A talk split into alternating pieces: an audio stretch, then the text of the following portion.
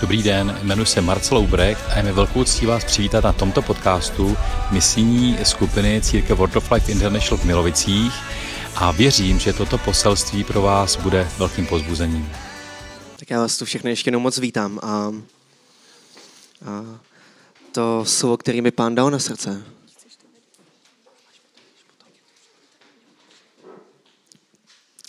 Um, když jsem se modlil za tohle kázání, tak um, tak první dva týdny jsem moc nevěděl, ale měl jsem takový dojem v srdci. Měl jsem, něco jsem se sebou odnes, co jsme zažili vlastně na setkání pastorů a vedoucích, který jsme měli v Polsku minulý týden. A uh, já vám to pak řeknu později během toho kázání, co to bylo. Ale přemýšlel jsem nad tím, co jsem tam slyšel a nad tím jedním svědectvím, který jsem tam slyšel. A čím víc jsem nad tím přemýšlel, tím větší uh, tak nějak pokoj jsem dostával, že tohle by měl být ten směr, kam se mám dneska vydat. A Tohle to není vůbec v rozporu s tím kázaním, který zazněl minulý týden, který měl Dan, ale naopak ho velmi doplňuje. A, a po některých z vás se to bude týkat v, v současné situaci a po některý to může přijít až e, v nějaké budoucnosti. Ale věřím, že tohle slovo je pro nás nesmírně užitečný a že nám ho pán dal z nějakého důvodu. A začneme v božím slově a přesuneme se do skutku, do 12. kapitoly.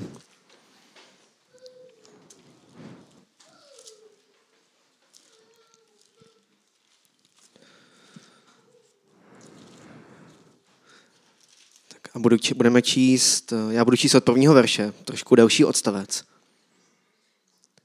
V té době král Herodes skrutě napadl některé z těch, kdo patřili k církvi. Jakuba, bratra Janova, popravil mečem. A když viděl, že se to židům líbí, rozhodl se, rozhodl se zatknout i Petra.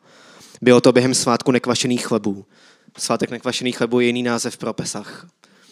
A když se ho zmocnil, Dal ho zavřít do vězení a hlídat čtyřmi čtvrticemi vojáků. Po velikonocích ho totiž chtěl předvést k veřejnému slyšení. Petr byl takto hlídán ve vězení, ale církev se za něj vyroucně modlila k Bohu. Noc předtím, než ho chtěl Herodes předvést, spal Petr mezi dvěma vojáky, spoutaný dvěma řetězy a stráže před dveřmi hlídali vězení. V tom vedle něj stanul hospodinův anděl a v celé zazářilo světlo.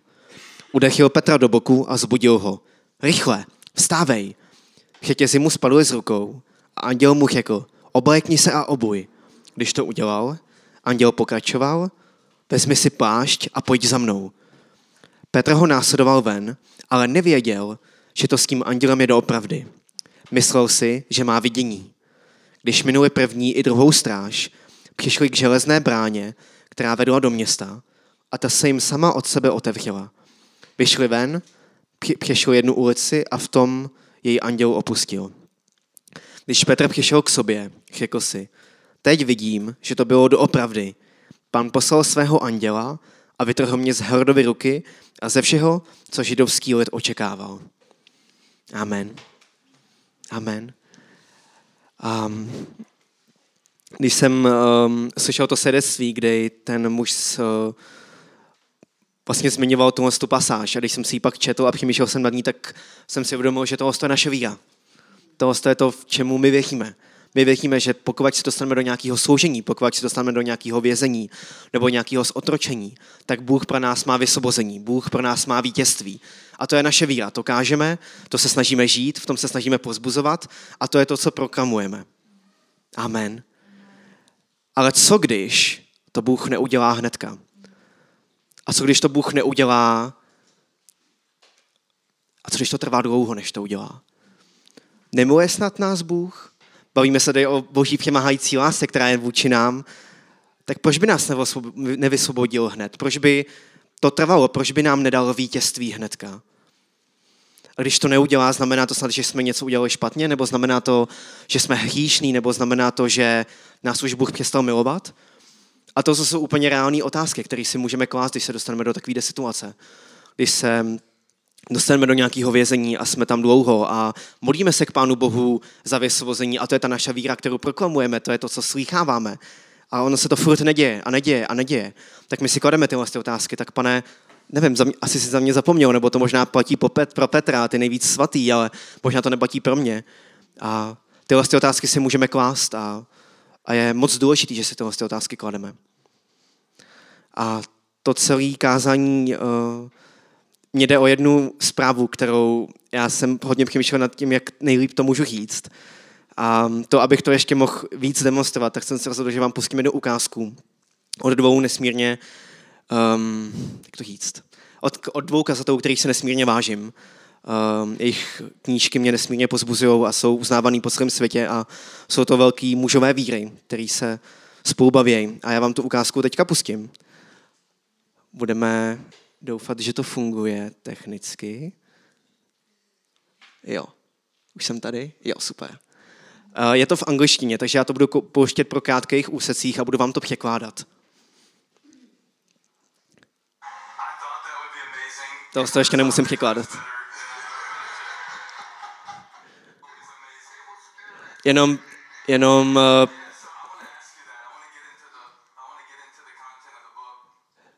jak se to stopuje? Pardon, mě to nejde stopnout. Jo, super, pardon. Já to vrátím trošičku zpátky, protože jsem trošku bojoval s počítačem, já se moc omlouvám. To přetočím někam sem. Dáme, to, dáme se to znova. Jo, super. Tak jenom, jenom pro úvod, ten, eh, ten velký pan v červený bundě, eh, eh, biskup T.D. Jakes, a ten trošku menší, ale pořád velký pán v džínový bundě je pastor Steven Furtick, který pastoruje Elevation Church v Severní Karolíně. Spoustu z nás určitě zná, nebo minimálně znáte chvály, který, který produkují.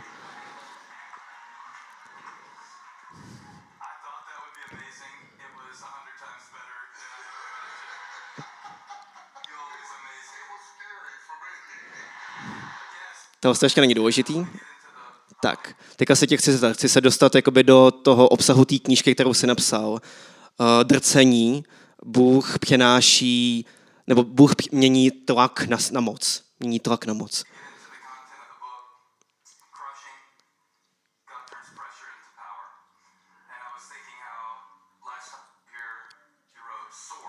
A přemýšlel jsem nad tím, že když jsi tady byl minule, tak si, tak si napsal soar, což znamená plachtit. Plachtit. Uh, jsou tam jako orly na tom, uh, na tom jakoby, uh, na, na té na, na, na tý ukázce té knížce s ohněma. A teďka jsme na drcení. Takže co se stalo?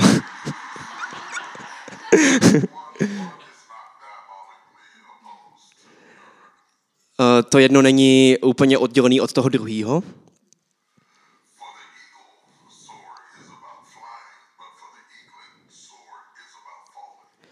O tom, pro, to, pro toho igla to plachtění je o létání, ale pro, toho, pro to mládě to, to, to plachtění je o padání.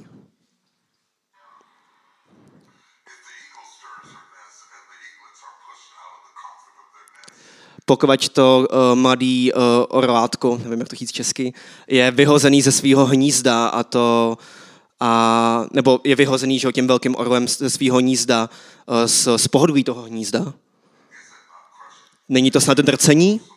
Pokud eh, ten přísun potravy je najednou teďka od, eh, od hýzlej a oni jsou, ono je vyhnaný z toho hnízda svojí vlastní matkou, aby padalo.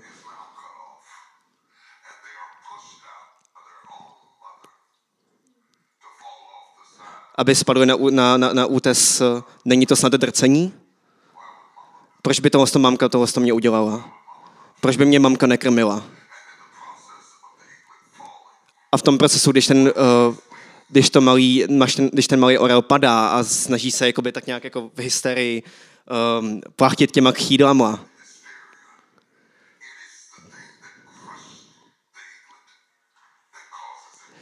Je to ta věc, která rozdrtila to malý, toho malého orla, která přinutila toho orla, aby začal létat.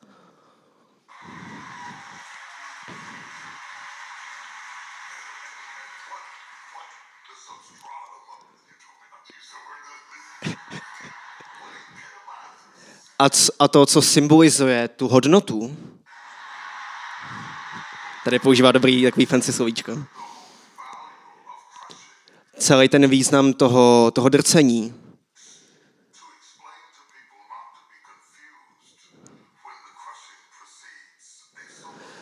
eh, symbolizuje, aby lidi nebyli zmatený, když nějaký drcení předchází to plachtění.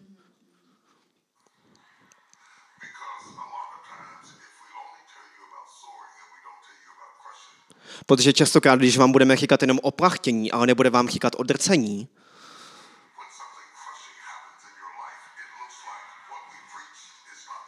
když se něco drcujícího ve vašem životě stane, tak se to může zdát, že to, co my kážeme, tak není pravda.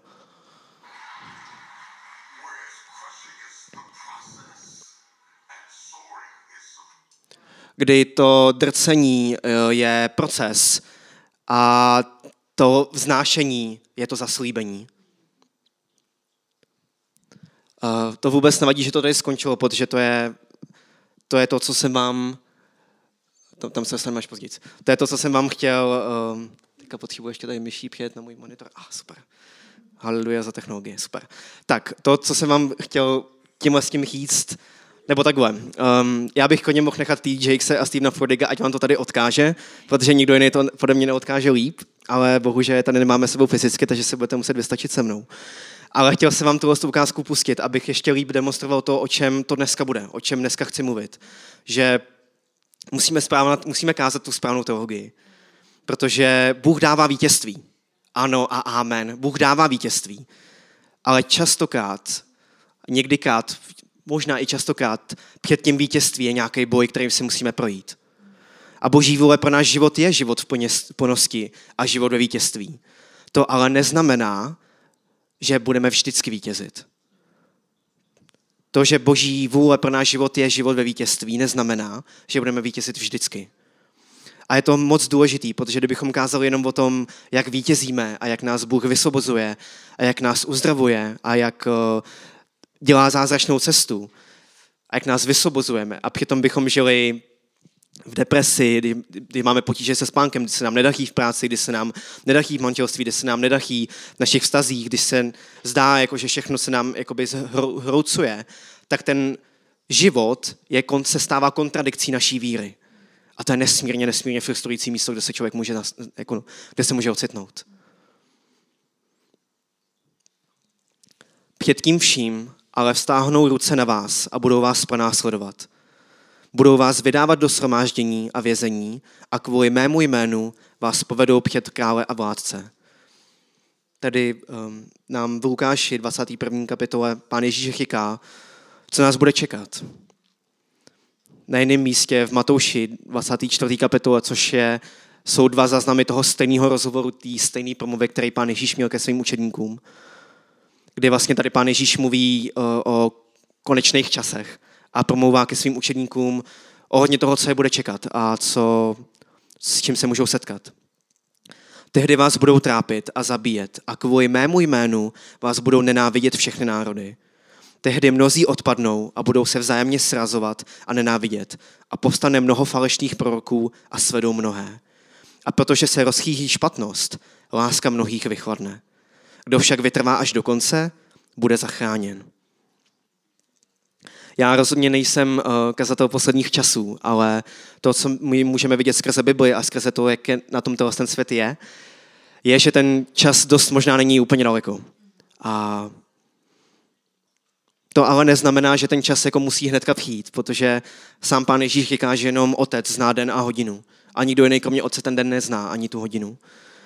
A to, jestli žijeme skutečně v těch posledních časech, nebo jestli ten skutečný čas přijde až o trošku později, furt nic nemění na tom, že na tomhle tom světě budeme zažívat těžkosti. A pán Ježíš nám o tomhle tom říká. A vlastně už úplně na začátku své služby, když se přesuneme doma, to už je do páté kapitoly. To, to místo určitě znáte, protože to je to slavný velký kázání nahoře. A to je po, poměrně dost brzo v Ježíšové službě tak můžeme číst od 11. verše. Blaze vám, když vám budou zlotěčit a pronásledovat vás a chytit o vás všelijaké zlé a lživé řeči kvůli mně. Radujte se a jásejte, protože vaše odplata v nebesích je veliká. Tak to totiž pronásledovali proroky, kteří byli před vámi. Amen. Pan Ježíš nám netajil, um, nemaloval nám růžový obrázek před našima očima a nenasazoval nám um, brýle, který nám zkreslil realitu, ale od vlastně svých prvních, eh, vlastně úplně od začátku své služby svým učedníkům a všem ostatním říkal, že ano, v tom světě budeme zatížovat těžkosti pro jeho jméno. A, ale pozbuzoval nás, abychom se v tom všem radovali, protože naše odplata je v nebesích a je velká. A s tím, s tím vězením, um, jak jsme četli úplně na začátku, tak abychom byli k sobě úplně upřímní, tak si musíme tak nějak jako sebe reflektovat, že občas se do toho vězení dostaneme sami. že se tam občas dostaneme nějakou svojí vlastní hloupostí. Že uděláme něco, co není úplně moudrý a příčina má následek. A nějaký ten následek je to, že skončíme ve vězení. A teďka to nemusí znamenat fyzický vězení. Samozřejmě pokud něco ukradneme nebo spácháme nějaký zločin, tak ano, eh, to je to, kam ta cesta vede ale můžeme se bavit o nějakém vězení hříchu nebo o nějakém vězení nějakého myšlenkového nastavení nebo nějaké zkušenosti nebo nějakého, uh, nebo ně, něčeho, co jsme, co jsme udělali a co nás pak sužuje. Takže občas se tam dostaneme sami, nějakou svoji vlastní blbostí, něčím, co jsme si sami zapříčinili, ale občas se tam dostaneme, aniž bychom udělali cokoliv špatně. A to je taky velká pravda. A teďka se dostávám k tomu příběhu, který jsem slyšel Eh, který jsme vlastně slyšeli minulý, eh, minulý víkend. Eh, ten, ten příběh vyprávěl jeden ukrajinský pastor. Já si bohužel nespomínám na jeho jméno. Ale to, co on jakoby ve svém příběhu sdílel, bylo to, že když začala invaze, tak tenhle ten pastor, on pastoroval církev v Ukrajině. A ta církev byla dost blízko ruským hranicím, myslím. A ten pastor měl jak ukrajinský, tak z občanství Spojených států. Měl duální občanství. A samozřejmě, když začala invaze, tak americká ambasáda nebo americké velvyslanectví varovalo všechny a vyzývalo všechny svoje občany, kteří byli v té zemi, kteří byli v Ukrajině, aby opustili tu zem co nejrychleji, protože samozřejmě eh, se blíží válka a kdyby je zájmu Rusko, tak je můžou odbavit ze špionáže, můžou je dávat před soudy, zabíjet a tak dále a tak dále. A samozřejmě to, vyzvání dostal i ten pastor, který měl to americké občanství, ale on pastoroval církev a on nechtěl opustit svoji církev na Ukrajině. Takže se rozhodl tu výzvu ignorovat a zůstal navzdory varování eh, Spojených států, tak zůstal v Ukrajině, zůstal na tom místě. A jako následek toho, že se jakoby zapřel tomuhle jako doporučení a zůstal, a byl věrný svojí církvi, tak byl ve vězení. A já teďka si nespomínám, jestli jestli ho zavřeli eh, Rusové nebo jestli ho zavřeli Ukrajinci, ale byl ve vězení a byl tam dva měsíce. Jestli se ne, Rusové ho zavřeli, jestli se nepletu. A on neudělal nic špatně. On se rozhodl být věrný svojí církvi, rozhodl se je neopustit v den soužení, ale za to dostal vězení. A jeho církev se vyrucně modlila, stejně jako se modlila církev, eh, ta první církev, jako jak se, když se modlila za Petra. Ale to vysvobození se nestalo. Nepřišel anděl a nedostal ho z toho vězení zázračným způsobem a v tom vězení byl a byl tam 8 týdnů. Takže teďka si můžeme říkat, co je špatně. proč to funguje někdy a proč to někdy nefunguje. Proč někdy Bůh zázračně vysvobodí ze spravedlnosti a proč to neudělá hned? Je snad, byl snad ten pastor o něco méně svatý, než byl Petr? Nebo jako si prostě Bůh OK, tak eh, teďka na to, prostě teďka to neudělám, teďka se mi nechce. Proč to občas tak je? Proč uh, někdy v tom vězení zůstaneme navzdory v naší vlastní víře? Že máme víru v Boha, který nás dokáže, jako který nás může vysvobodit. A my se společně zkusíme dozvědět odpověď a zkusíme po ní zapátrat, protože věřím, že, nám, že Pán Bůh ji pro nás má. A um, Péťa mluvila, když přála Jonášovi k narozeninám, tak mluvila o Josefovi. A Josef bude dneska ten... Svaně si nám to bude fungovat? Yes.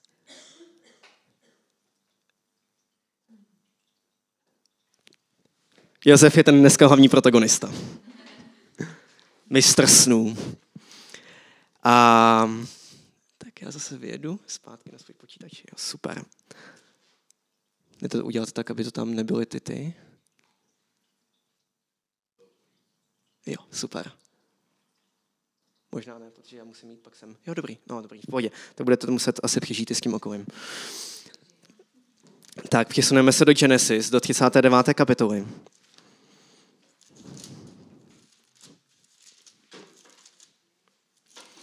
A budeme číst poměrně dlouhou pasáž, a ji budu číst od prvního verše. Josefa mezi tím Izmaelité odvedli dolů do Egypta. ještě úplně na úvod, abych vám dal trošku kontext, tak um, Josef byl jeden z dvanácti bratrů, který měl uh, Jakob, Izrael. Byli to jeho synové. A tenhle ten Josef uh, byl, to, byl to syn, který uh, Jakob měl ve svém stáchí. A měl ho, ze všech synů ho měl nejradši. A měl ho tak rád, že mu dal takovou jako krásnou zdobenou suknici, takže měl lepší hadry než všechny jeho ostatní bráchové. A, což není vždycky dobrý. A vy, kdo máte sourozence, tak víte, že to není vždycky dobrý. Ale Josef byl ještě takový, on byl ještě trošku, možná byl lehce arrogantní, možná byl lehce domýšlivý. A co, bylo, co, se, bylo, co se dělo to, že on chodil žalovat na své bráchy. Chodil žalovat, když tamhle Ruben uh, se chystal tohodle, Eh, šel žalovat, když se nerozděluje o jídlo, šel žalovat, když eh, tamhle ten si stěžoval, že ho už nebaví pás pořád ty ovce furt dokola a že by to taky někdo mohl udělat táta a že už ho to prostě taky nebaví a že taky má svůj vlastní život a že by si tam chtěl jít povyrazit s těma, s těma kámošema a tak dále. A Josef všechno toho z toho hezky sbíral, pečlivě si to zapisoval a chodil to žalovat svému tatínkovi. A samozřejmě jako příčina má následek, tak následek bylo to, že ho ty bráchové neměli úplně v lásce a neměli ho vás tak moc, že ho nenáviděli dokonce. A jednou eh, Josef dostal sen, eh, dostal sen, kdy eh, on byl s bráchova na poli a měli tam nějaký snopy té pšenice nebo tý, toho obilí a ten jeho, sto, ten jeho snop, ten Josefu, Josefův snop se najednou vstyčil a ty snopy všech jeho ostatních bráchů se mu začaly klanět. Načež jeho bráchve úplně, a ty bys nám chtěl jako válnout ještě, jo? Oh, byli úplně vsteky a nenávidělo ho i kvůli těm jeho snům.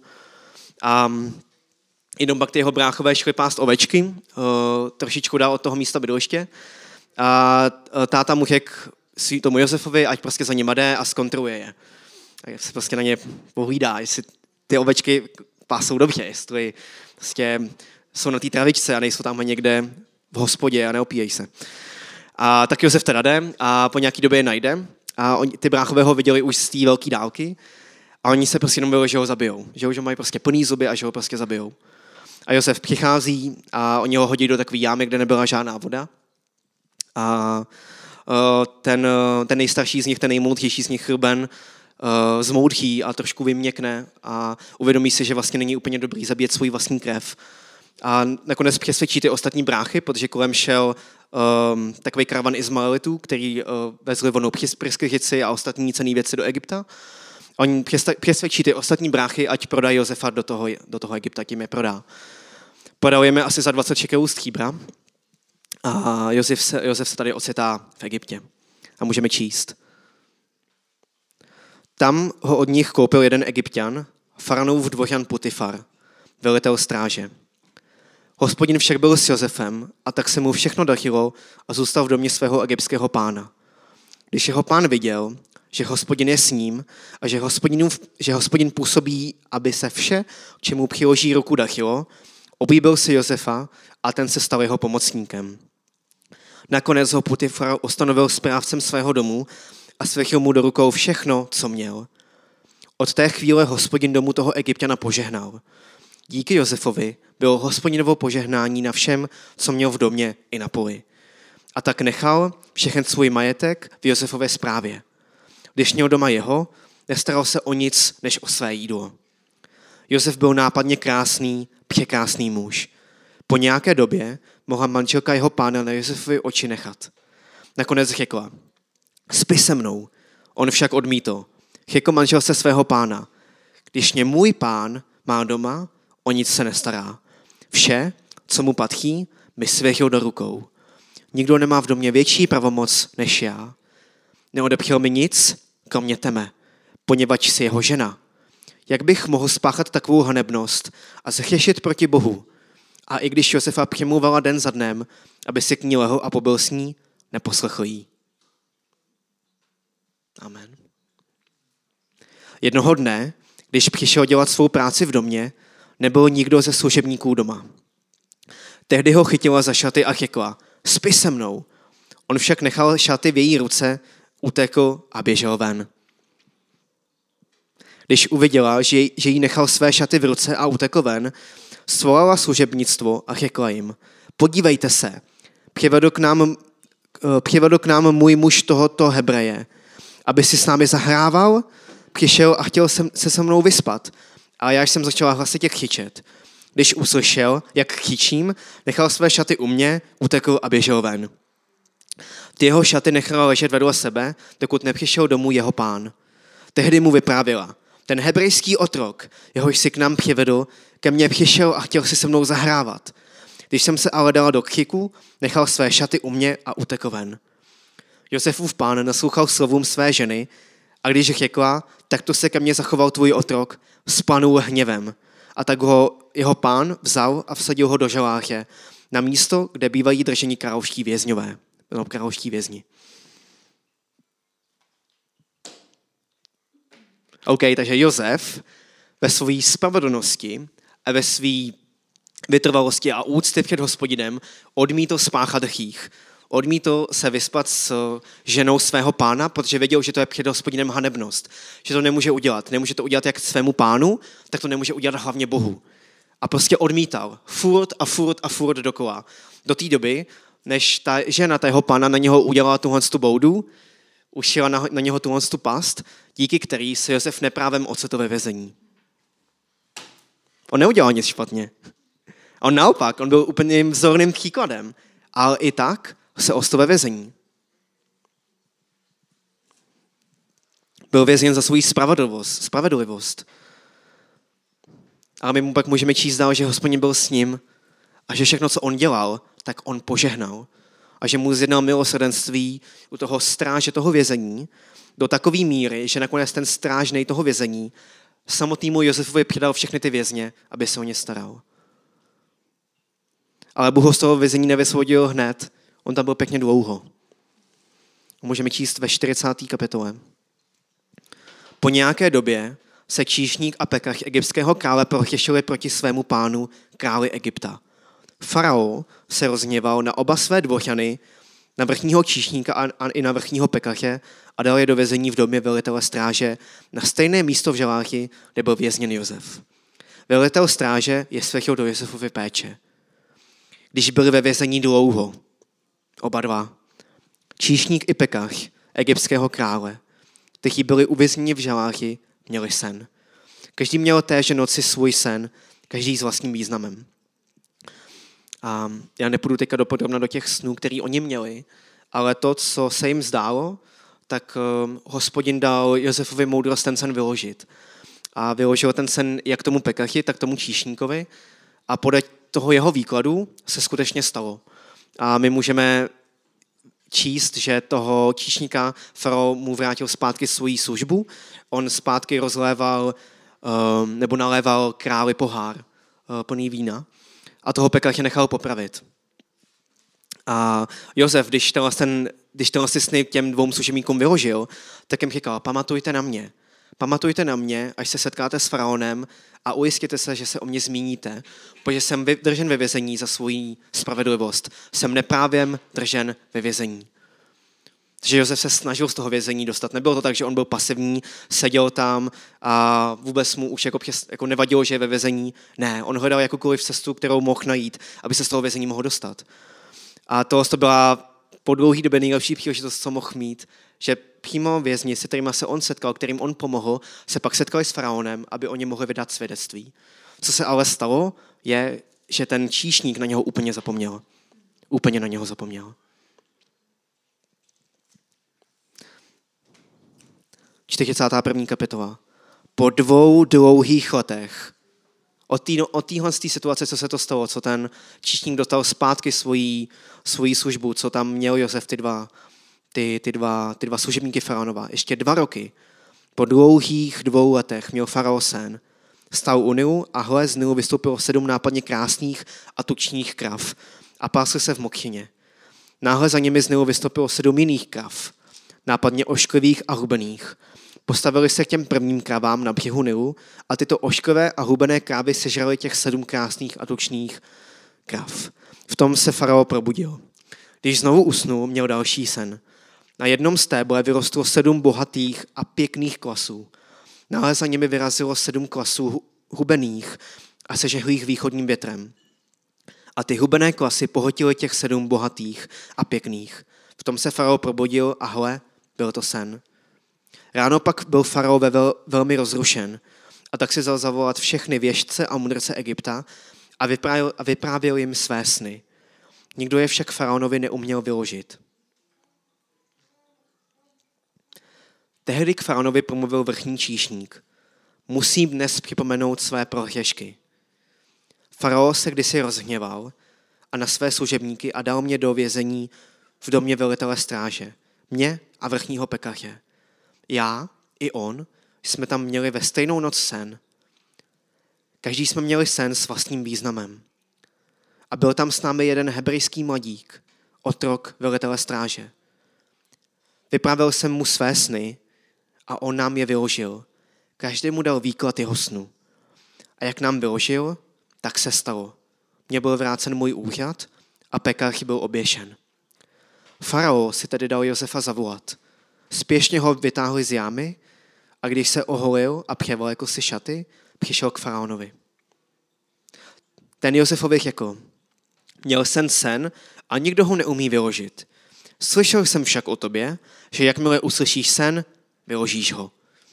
Josef faraonovi odpověděl, ne já, ale Bůh dá faraonovi příznivou odpověď. Amen. Josef si nevzal kredit za svoji moudrost, kterou neměl, kterou nezískal sám, ale vzdal slávu Bohu, což je nádherný vzor pro nás.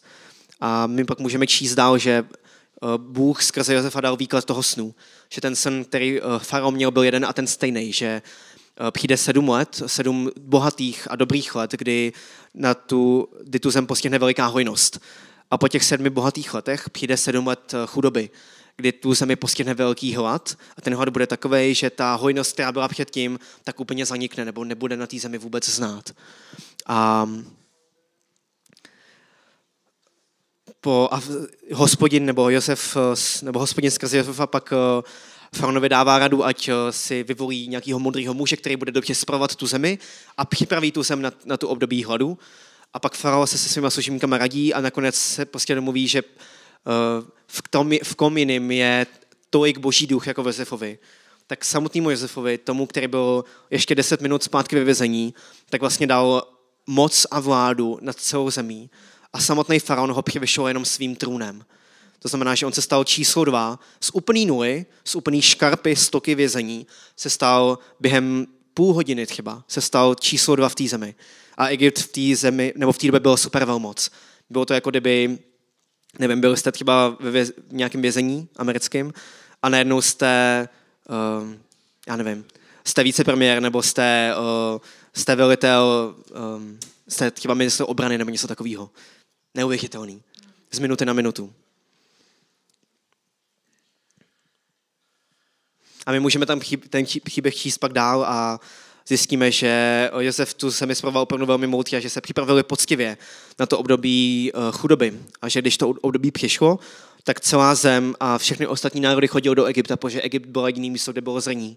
Bylo to jediné místo, kde bylo obydlí, bylo to jediné místo, kde byl potrava.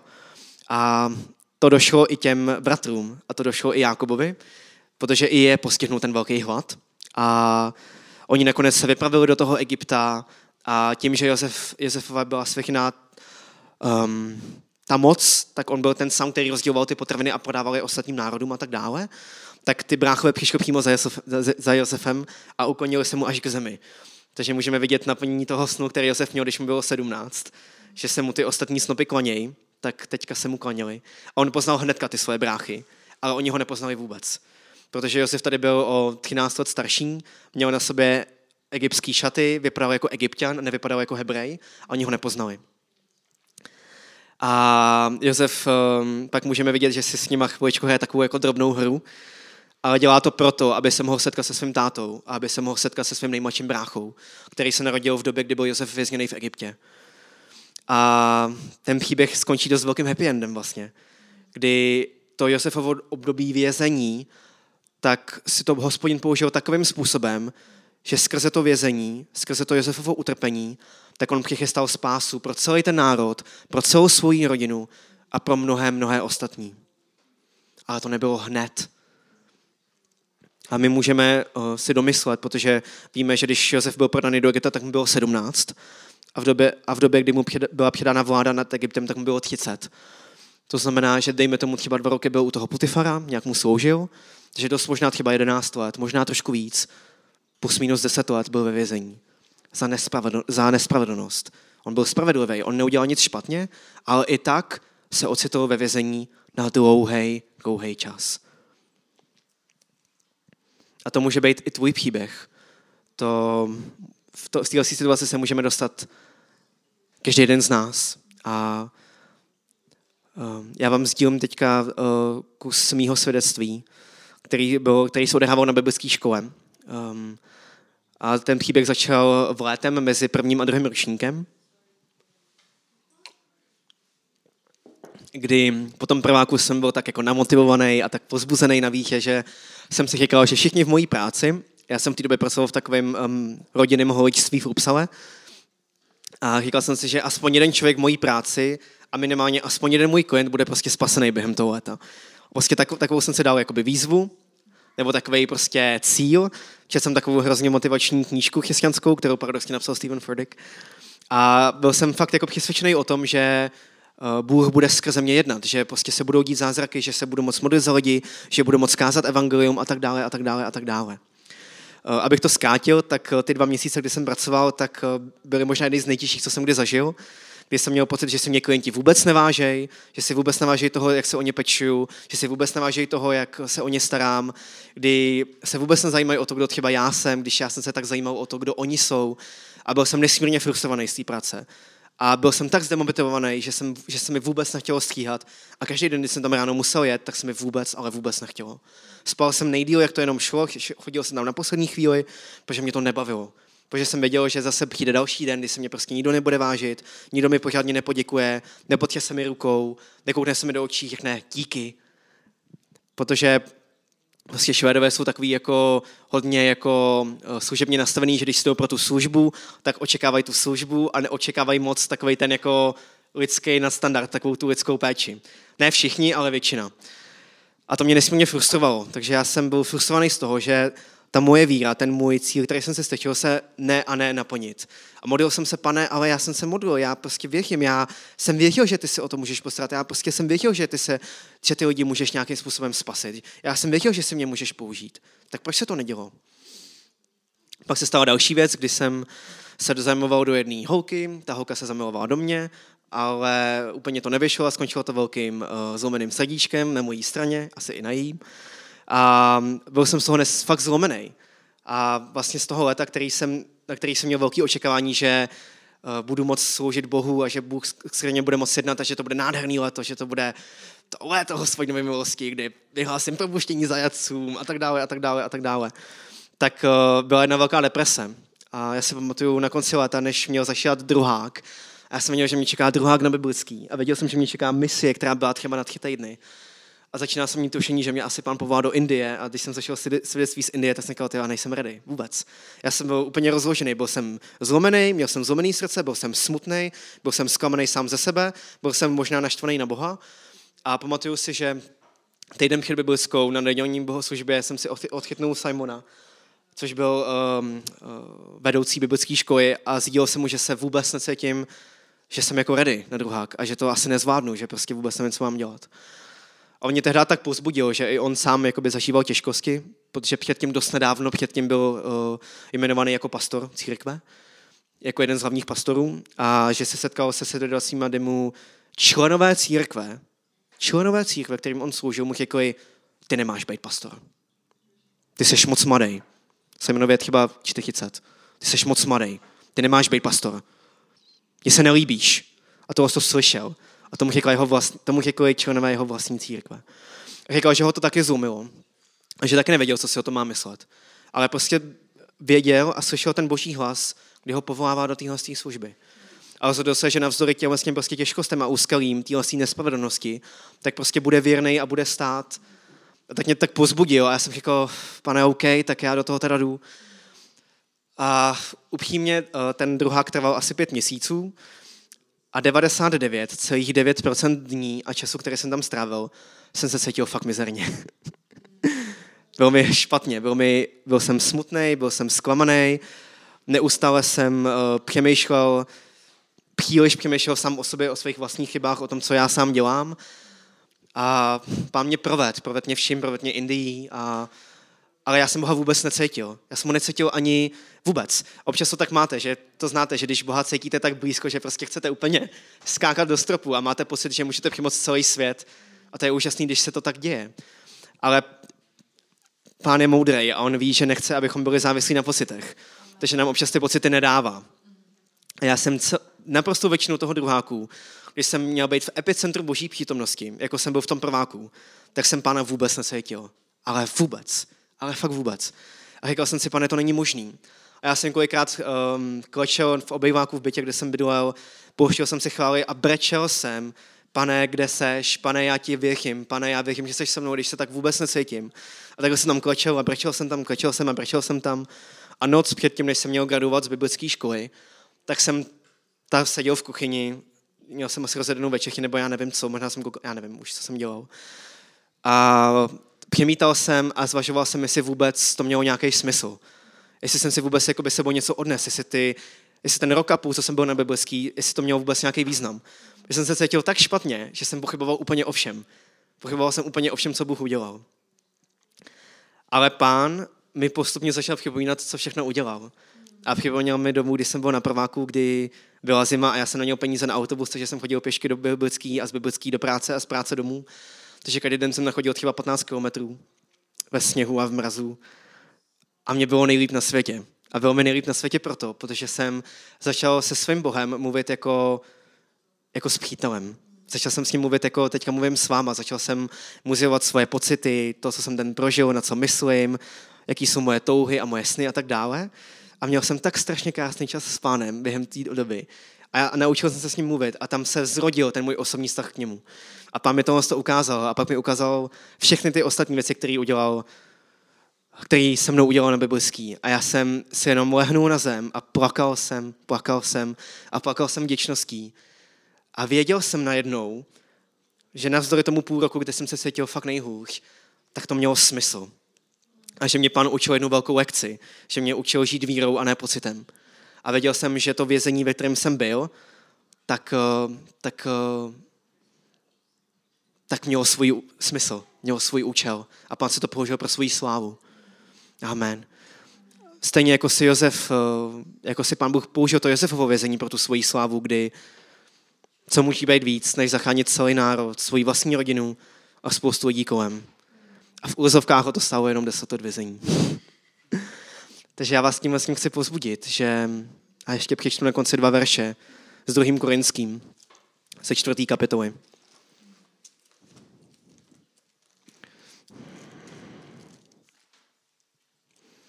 Druhý korinským čtyři. 8 až 10. Ze všech stran zakoušíme soužení, ale nebýváme zdrceni. Býváme bezradní, ale ne zoufalí. Býváme ponásledováni, ale ne opuštěni. Býváme sraženi, ale nejsme zničeni. Stále na vlastním těle zakoušíme Ježíšovu smrt, ale byl na našem těle zjeven také Ježíšův život. Amen. A o něco, o něco dál v 16. verši. Proto se nevzdáváme, ačkoliv totiž navenek podléháme zkáze, uvnitř se obnovujeme den co den. Toto naše lehoučké sloužení trvá jen chvilku. Toto naše lehoučké sloužení trvá jen chvilku.